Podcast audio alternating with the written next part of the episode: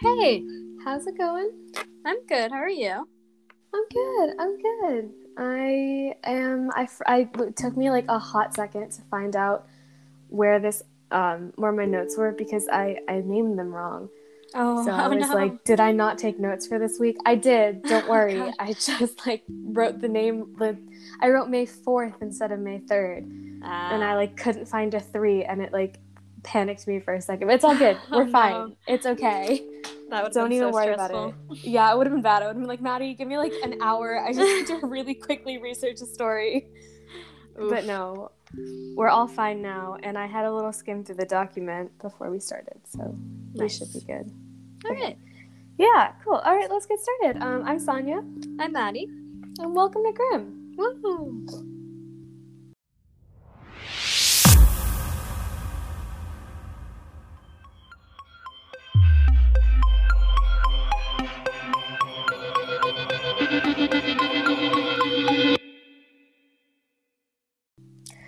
Okay, yeah. So, um, fun fact: for some reason, when I was like noting down that I was going to talk about Scott Lee Kimball this week, I wrote his name down as Scott Lee Scott, and then like I went to go and research him, and I was like, "Wow, that's so weird!" Like Scott Lee Scott. Imagine just having the surname Scott when your first name is also Scott. Like, imagine like a substitute teacher calling his name out, like, you know, like Yeah. Scott Scott. Amazing. But no, it was just a typing error that I made. Ah. So. Very sad. Yeah. Also, Scott Lee Scott isn't a serial killer, so I went to go research this man, and it was like, wait, why aren't there any articles? I thought this like is the prolific serial killer. Was it an actual person though? Yeah. So Scott Lee, Ah. Scott Lee Scott is a is a person apparently. I mean, like I feel like all names are out there. Like I Yeah, found like people who are like, this is my name, but I was like, none of these are serial killer articles. so what am I doing wrong? But anyway, um, Scott Lee Kimball. Okay. is a man who is done enough bad things that we can talk about him on this podcast. good. Good. what a way to start. oh yeah. Um, so, in case you, you haven't figured it out yet, we are talking about Scott Lee Kimball this week. If that whole little anecdote wasn't enough for you to know, head is empty. Um, yeah, so Scott Lee Kimball was born on September 21st, 1966, and he was born in Boulder County, Colorado. okay. Um, and yeah, so he was a pretty bad person. Um, he ended up murdering four people between January of 2003 and August of 2004, Wow. which is like a lot of people for a short num- like amount of time. Yeah. Like, that's not Yeah, it's only like a little over a year.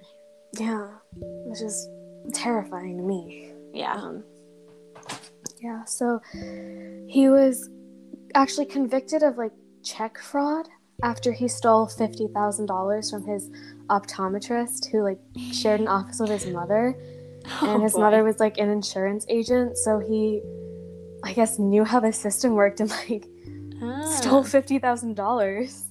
But he didn't know it well enough to get away with it, I guess. Apparently not. Um, also, I just like don't know how checks work in general.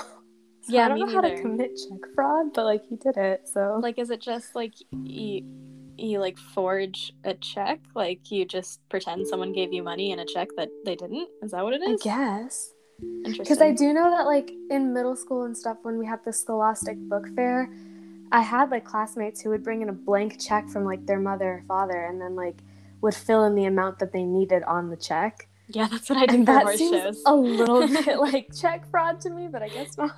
Yeah, that's when I go to horse shows in the summer. Like I don't know how many classes I'm signing up for when I go, so I just get a blank Mhm. check from my parents. It's like, So, like, um, I understand that that's a thing, but it just seems so weird to me that people can do that. yeah, it might not be completely legal. So if anyone is listening, I did not actually do that. On this podcast, we talk about serial killers, not about our friends committing check, Check fraud. um, but yeah, so anyway, he he somehow did did the fraudulent thing with checks. I don't know how. Um, okay. But in light of this criminal act, he was sentenced to prison for fraud.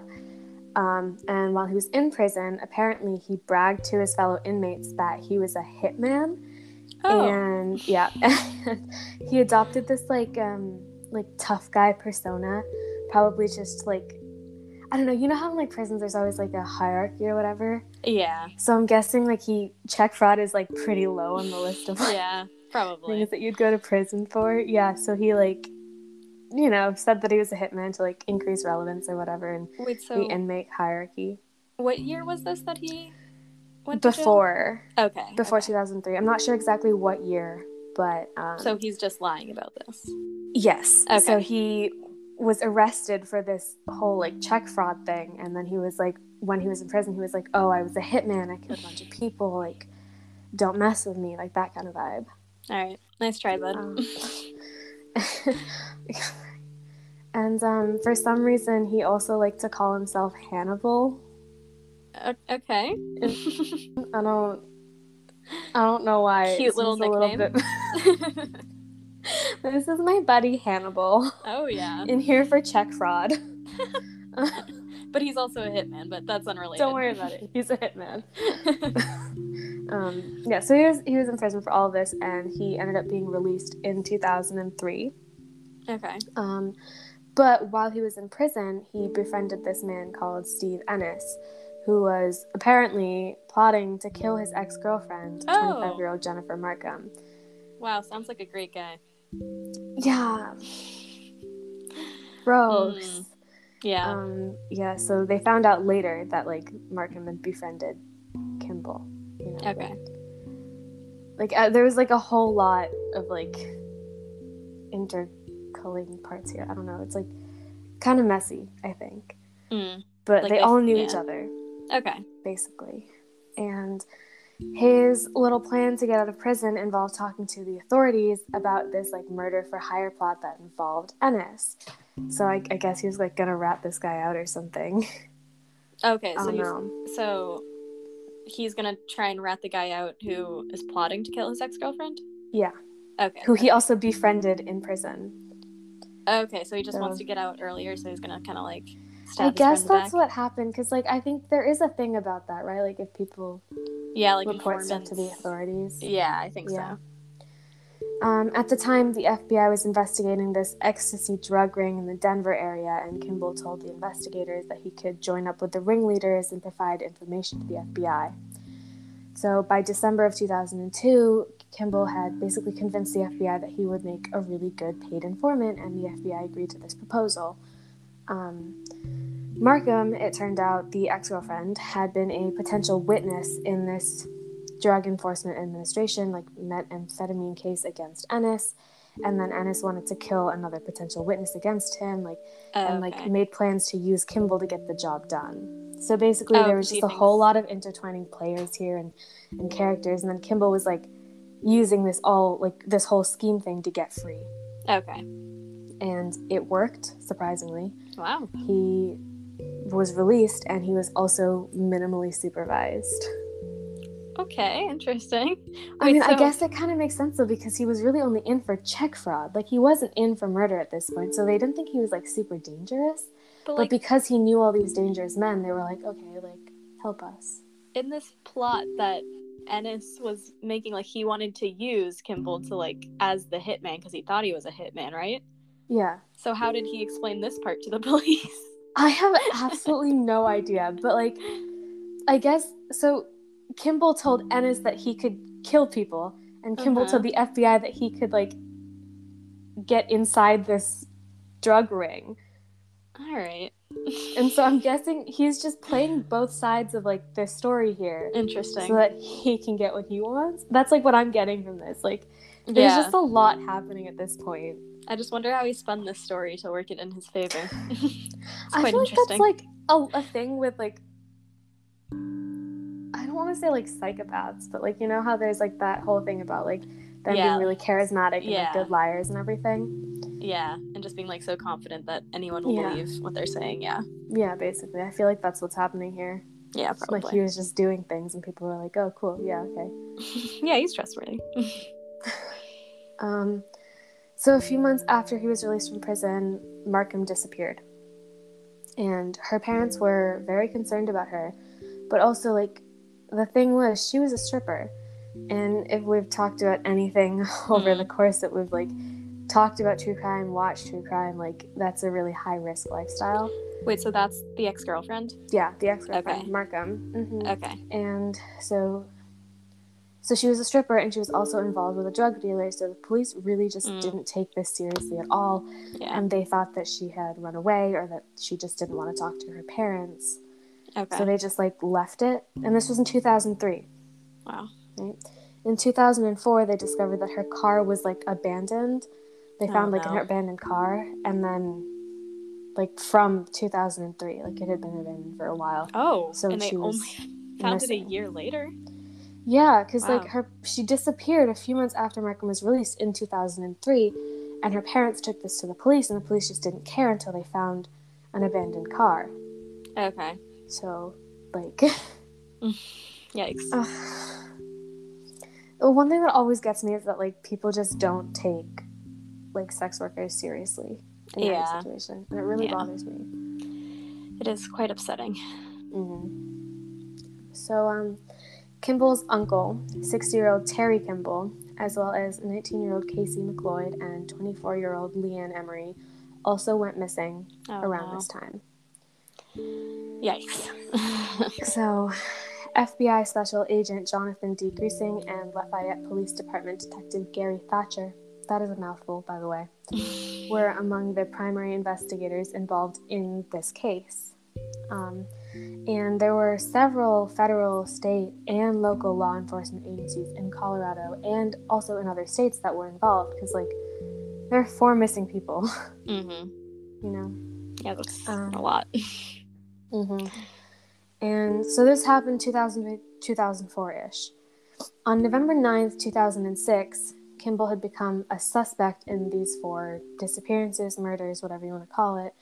And Grusing was assigned to the case by FBI's Denver office because of like the the fact that Kimball was in prison and was talking about being a hitman Mm, that would and that would was do it. also in association with this other guy who wanted to kill Markham, you know. So like Mhm. he really had all these like murder for hire allegations in prison and like they were also having the disappearance of Jennifer Markham and everything, so they did get the FBI involved.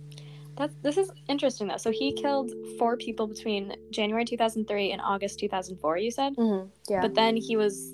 I just assumed he was caught in August of 2004, but he like just stopped after August of 2004. yeah, so what I think is that there were all like specific people that Okay. needed that he thought needed to be killed, you know what I mean? Like okay, because like, he also killed his uncle and then Mm, like a 19 year old a 24 year old like both of those were women mhm. like you know when when you usually see things about serial killers having like a type it's always like a type and i feel like this is like he this is his uncle like there was like a relationship there and Yeah. all of these people went missing Okay. so um, this detective he learned that kimball had told carl schaff of the fbi denver office on june 29th 2003 that markham had been murdered by one of ennis's associates because of the fear that she would testify against ennis in this methamphetamine case so like he literally told them that she had been murdered but he just said that it was one of ennis's associates Okay. and then Kimball also stated that he had been asked by one of Ennis's associates to dig up Markham's body, which he claimed was located somewhere near Rifle, Colorado. Okay. Well, that's that's convenient that he knows where it is because of an associate. Isn't it? It's Mhm. just a little, yeah, you know? yeah. Um, and that he'd been asked to dig up this body yeah. as well. For what for what purpose is? I don't know. Who would ask that? Oh, Yeah. It's weird. I- doesn't make Um, sense to me. So this was because she had like breast implants and an IUD that he thought were marked with like serial numbers that could be used to help police identify her body. Yikes. So okay, that's disgusting. They were just gonna like d- d- cut cut her up basically. Basically. Okay. Um technically the story was never like proven to be true or false, but investigators thought that that Kimball thought said implants may link her murder to him and not Ennis's so-called associate. okay. So, I mean, basically the moral of the story here is just don't murder people, I mean, yeah, that would Oh, that would make things a lot easier. right? yeah. So, in Markham's case file, it was stated that her phone was last used on February 17th, 2003 at 9:30 p.m. and that her 1996 Saturn sedan, which was supposedly given to her by Ennis, had been noticed by officers of the Denver Police Department in a parking lot at Denver International Airport during the early hours, the early morning hours of the following day. But the thing was that she wasn't scheduled to be on any outbound flight you know? So Mhm. like they were like, "Oh, cars at the airport like must be she ran away." But she wasn't on a flight. Okay. And Kimball claimed that she had traveled to New York City to like buy this handgun that was supposedly used to shoot the federal witness who was planning to testify against Ennis. Why did she have to go so far to get a handgun? You're asking the same questions I have. okay. Interesting. Yeah. And then they also noticed that um, neither of their phones were in use from February 17th to, through, through February 20th, 2003, even though Kimball and Markham had called each other frequently before February 17th. okay. So there are just a lot of things like not adding up with his story here. He Mhm. claimed later that he had taken a trip to the mountains during that time, which is why he didn't call, but he was very like evasive regarding what he was doing in the mountains because why would you just take a Yeah. random three day trip to the mountains when someone that you know is like flying to New York to buy this handgun and wasn't on any sort of social media? yeah. Um, during this time, Jennifer Markham and Casey McLeod's families also started investigating their daughter's disappearances, which kind of makes sense because the police oftentimes don't do anything. hmm Um, so basically, they said that they saw a lack of interest by law enforcement in the missing persons cases. And they were like, it was definitely because Jennifer was a stripper and had ties to a drug dealer, and Casey apparently had a history of drug problems and had left home a number of times after she turned 18. So the police just didn't care as much. Yikes. Um, Jennifer's father began posting billboards with her photo on it and like asked for any information and even was like on like the TV, like on news programs to further publicize like this disappearance and everything. Um, And Casey McLeod's best friend, Tabitha Morton, was also looking into her case when she finally made the connection between Scott Kimball and Casey. So Morton called Casey's father in 2005 and told him that Kimball, quote unquote, went missing when Casey did, end quote, in the same way that he went missing when like Jennifer Markham went missing, you know? Okay. hmm So they were like, um, right, like Yeah. it's, just, it's, yeah. you know, yeah. It's definitely So- weird that it's a pattern. hmm So the reason that they actually made the connection was because apparently Scott Kimball married Lori McLeod, who was Casey's mother, in Las Oh. Vegas shortly after getting prison, and then they spent their honeymoon camping. okay. Um, Casey's father then looked into Kimball and discovered a news article about Jennifer Markham's disappearance as well. And then the article stated that Jennifer had last been seen with Kimball, so McLeod began tracking down. And they were from Illinois, and they finally ended up meeting and comparing information that they had about Kimball and his relationship with these two people. Which is, there is like history there. like he knew both of them.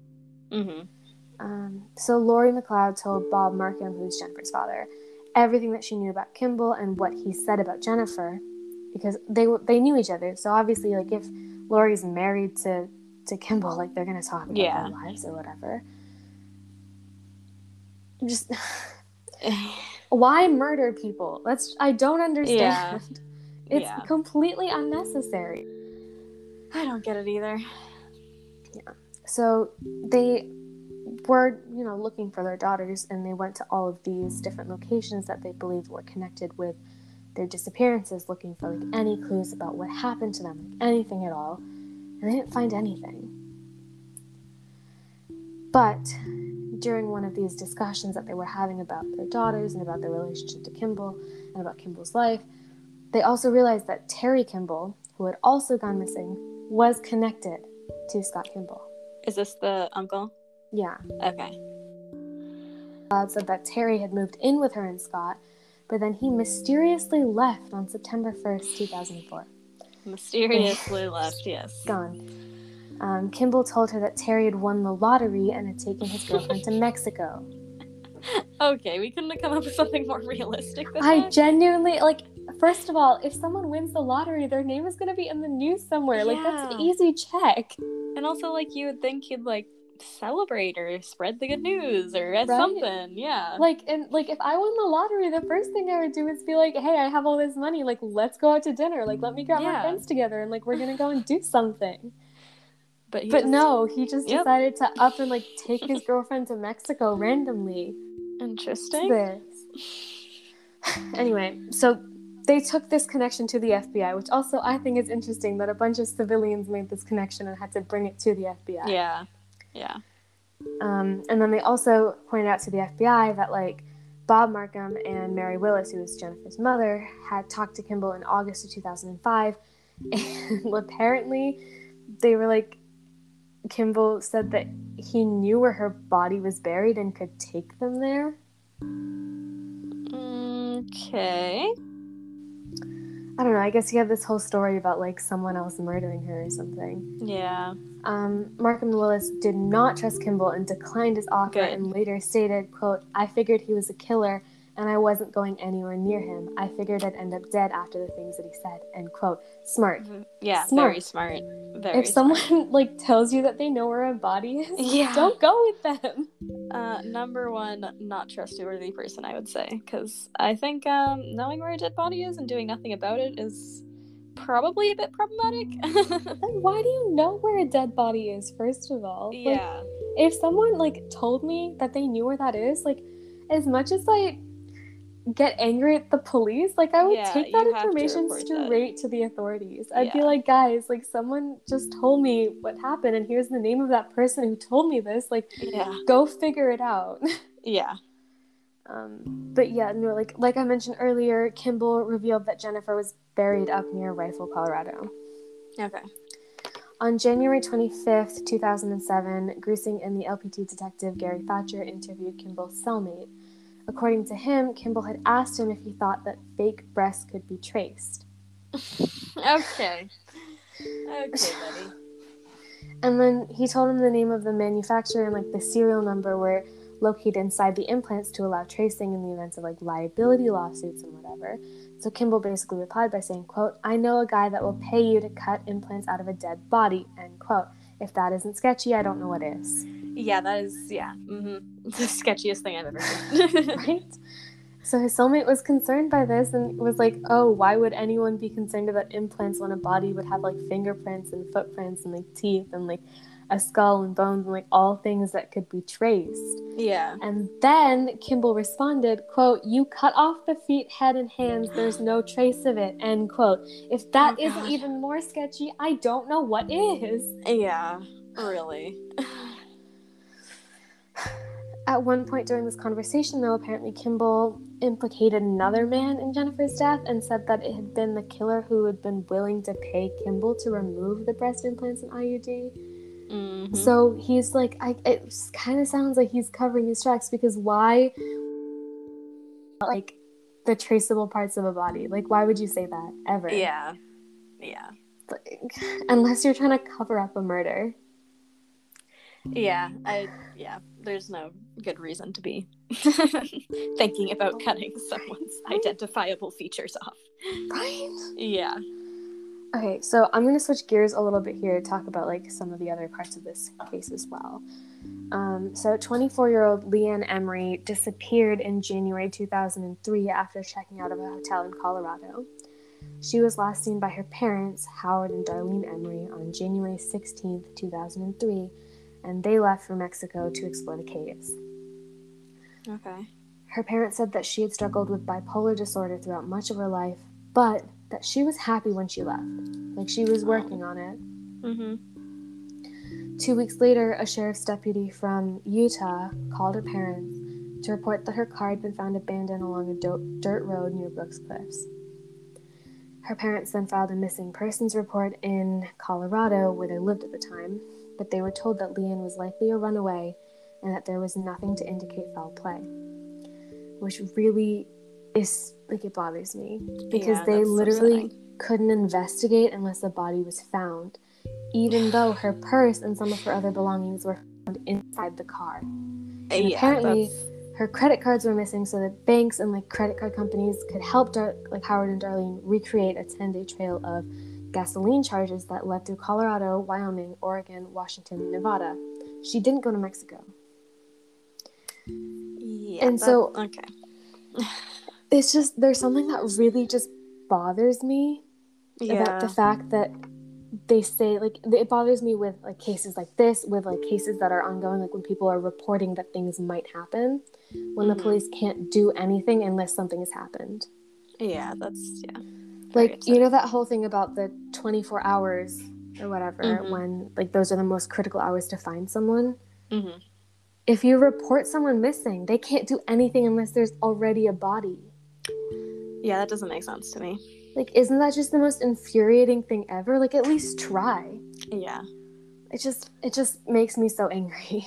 Yeah, because like even though like nothing bad has ever happened to me if something does and like if someone you know threatens you or something like that if they're like oh like i'm gonna hurt you if you bring that to the police they can't do anything. Yeah, i don't know it just it really infuriates me.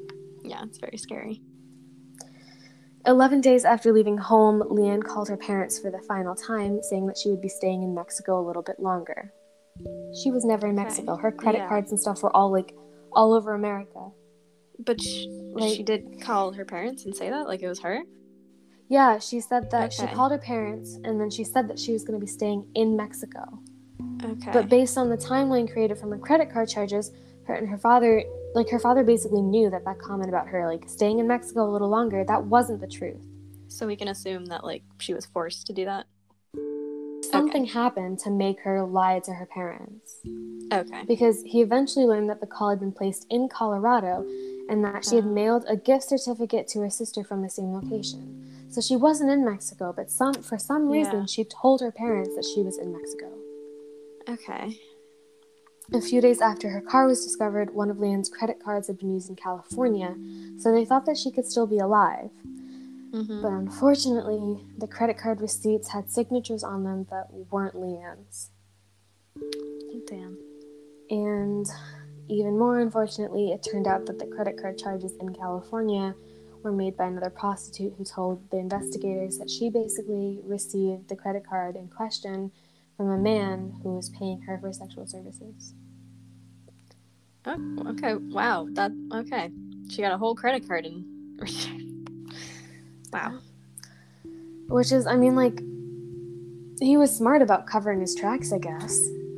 Yeah, but that's also But- like Like, wow. He just gave that away. All right. um, so her parents later found out that she was emailing with a relative in Idaho a few weeks before she disappeared.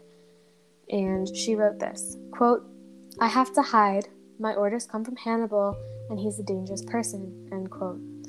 Now, the way that she spelled Hannibal, I guess, was H A N A B L E. But if we know Okay. anything from Kimball's time in prison, it was that he liked to be called Hannibal. Mm-hmm. And she also wrote in another email, quote, I'm in an underground world, end quote. Yikes.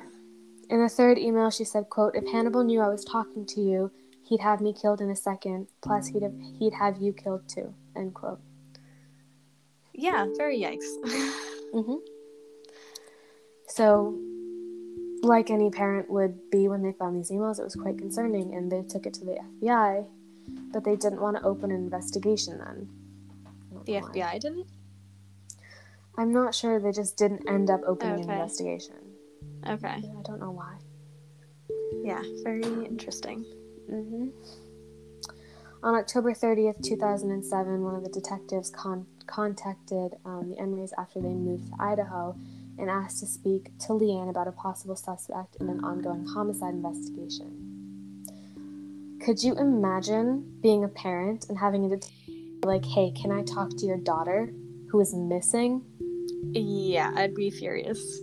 Absolutely, absolutely furious. God. So Howard Emery explained that Leanne had been missing for nearly five years at that point. And he told him that he was investigating the disappearance himself because, like, no one else was investigating it, Mm-hmm. and had learned that Leanne had been introduced to a man who was calling himself Hannibal. Hannibal had befriended Leanne and given her advice in writing bad checks and misusing her cards, and that the activity of like this credit card fraud and like check fraud or whatever had continued until the time that her car was found abandoned near Utah. Okay. Also, Leanne had a boyfriend who was an inmate on the same cell block as Kimball in the late two Ah. in late 2002. Okay. And Kimball had apparently made this plan to help her boyfriend escape from prison so that they re- they could reunite in Mexico. Okay. Yeah. Her boyfriend referred to him as Hannibal in his letters with Leanne so that she like wouldn't know his real name. But like right before he was meant to escape, he was in solitary confinement for poor behavior, so he like was unable to speak to Leanne. And this boyfriend learned about her disappearance later and told Grusing that he knew that Kimball had taken her and probably killed her. Yikes. By the time he talked with the police, Kimball had been arrested for a violation of the conditions of his release and was just like back in jail for a couple of different charges. So they took the advantage took advantage of the situation to like look through Kimball's computer and everything. And Grusing showed Leanne's boyfriend a photo of a young girl with long brown hair, which the photo was like dated January 18th, 2003. And he found this picture on Kimball's computer. Her boyfriend ended up confirming that this picture was of Leanne, but that her hair was blonde the last time he saw her. Okay. Speaking of this computer, when they finally searched it, you know, in this whole hunt for Leanne, they found hundreds of photos depicting violent rape pornography. Oh, good. That, okay. So the images were like of women who were like tied up or were in the Oh. process of being tied up and like being, I don't know, just like Gross. it's really just gross. Some of them were downloaded from the internet. Some were not downloaded from the internet though, and those Oh, were no. pictures of like there were some images of Leanne. Oh So- no. Yeah. Yeah. Um, the FBI was able to trace both Kimball's and Leanne's movements in Denver from January 1st through January 16th of 2003, and then trace them again in Oregon and Washington from the 17th through the 19th of January 2003. Apparently, she bought the laptop for him at a Best Buy in. Colorado, and they were also together in Wyoming from January 24th to 25th. Okay. In early 2009, he was charged with four murders, and he pled guilty to two counts of second degree murder in the deaths of Carrie, Terry Kimball, Jennifer Markham, Leanne Emery, and Casey McLeod. Okay. As part of the plea bargain, he also agreed to assist authorities in like locating their remains, which is like. I just I don't know. I feel like this shouldn't have happened. Like they should have Yeah. just as soon as they found Markham, like they should have just taken him. Yeah. But they found Leanne Emery's body on Wednesday, March 11th, 2009, in southeastern Utah. They found the remains of someone who they believed to be Terry King in a remote area of Vail Pass on Monday, June 29, 2009. And then a year earlier, on Tuesday, September 30th, 2008, a hunter had discovered a skull and other bones in a remote area of northwest Colorado. The FBI confirmed that the skull and bones were those of Casey McLeod and this was also this is gross it was near Mm. where kimball had gone on his honeymoon with her mother after oh they got married god. That's disgusting. Yeah. Also, I do not envy whoever's job it was to have to like find these bodies after Kimball Right. told them where it was. That must be awful. right Oh, Yeah. like you know that episode of criminal minds where like rossi would go to i can't remember which color it was but then he would like on like his birthday or whatever and Oh, like yeah. give him one name and like Yeah. the place that was buried like that It's horrible. it's a big like it just makes me so uncomfortable Yeah. because like obviously you want people to have closure and everything but it's just yeah. the fact that like someone could withhold that information Yeah. makes me upset Yeah. um Markham's remains have not been found, even though Lauren McLeod told Aw. FBI agents that Kimball told her that Markham's remains were near Rifle, Colorado.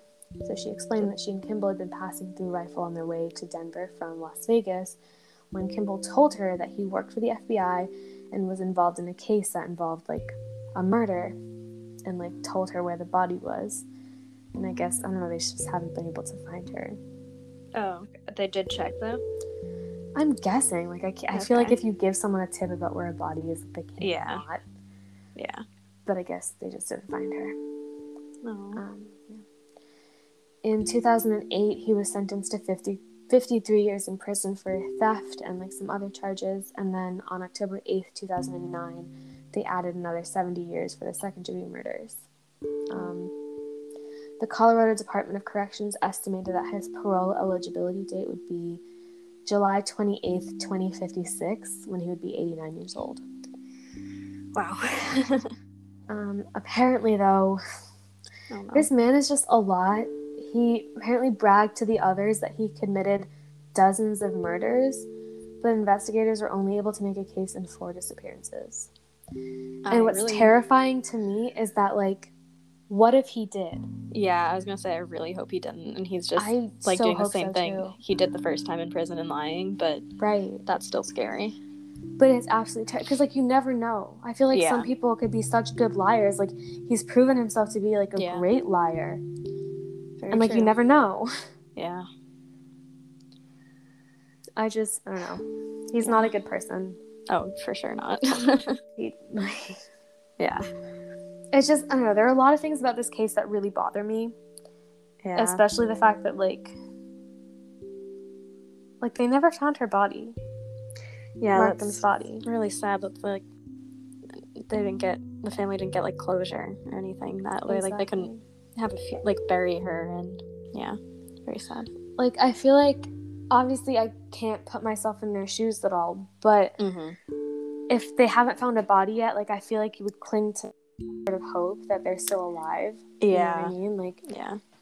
Like you can like there's a small chance you know Yeah, for sure. maybe she actually just ran away or something and like, this connection to kimball was completely arbitrary but i feel like that was what would happen if it was me in that situation and it just Yeah. i feel so bad for all of them Yeah, me too. like it just it shouldn't have happened Yeah. yeah i mean like i know that like in a lot of these cases like they weren't they were like all, a lot of them are like re- leading high risk lifestyles and stuff like that but the thing that just makes me so angry about this case is that the police don't take that seriously at all Yeah. Yeah. yeah Very just really bothers me. upsetting. Yeah. and as always i'm leaving it up to you Oh, good. to uh, change the tone at the end of my story um, you're welcome maddie i love you well, let's see. Um, well, it's my last weekend really here uh, at school. So next week when we're recording, I'll probably be at home, which is fun. exciting The sad part is though that most of my friends moved out today, so I'll be kind of lonely all week. But it'll make me study, which is good. make me study for my finals. I really love that it will make you study because it just it wouldn't make me study. Yeah. I'd be like sitting in my bed, like, what do I do? You know, Not it studying. actually it really might not because I still have to finish the third Shadow and Bone book, which I'm I really need to finish because my friend, two of my friends, look just googled how it ended, like who the main character ended up with, and now I'm really upset that I don't know and they know, and like they haven't. One of them's read the first book, the other one hasn't read any of them, and so I just really need to know because they know, and I really want to know, you know. Just Google it. Oh, spoil it for yourself. I don't want to do that. I love these books too much. Fair enough. And then also, um, these are the I was doing a Marvel marathon with them. I think I mentioned earlier, um, and we Mhm. finished the movies, but we were like, well, before we finished the movies, we had like a week where we didn't have a show to watch because we usually watch a show with dinner when we eat dinner together. Mhm. Um, so we started Stranger Things just on a whim, and we were like, oh, we're like just gonna watch this until we finish Endgame, and then we can watch WandaVision. Yeah, so just like a little filler show. But then we all became like very obsessed with it. so instead of we started WandaVision, we did, but then we ended up almost finishing season two of Stranger Things. I love Did that not end up doing it, but I might actually just binge Stranger Things and read this third book during the next week. So Amazing. there's that. You're thriving. Doing Oh, yeah. well. For sure. Who needs to study when you can just read instead? Yeah, honestly. That's that's probably what's gonna happen because the fear has not kicked in of failing my finals, so I really feel you. what about you? You got any Mm, life updates? I am currently attempting not to panic over packing my flat up Oh yeah. because it's not fun. Yeah. It's not going well. I bought 10 boxes, but I think they're going to be too small for all of Oh, the no. shit that I have. Rip. Yeah. Amazon said there were large boxes. These are not large boxes. These are like small, Oh, that's rude. right? I'm Yeah. not okay.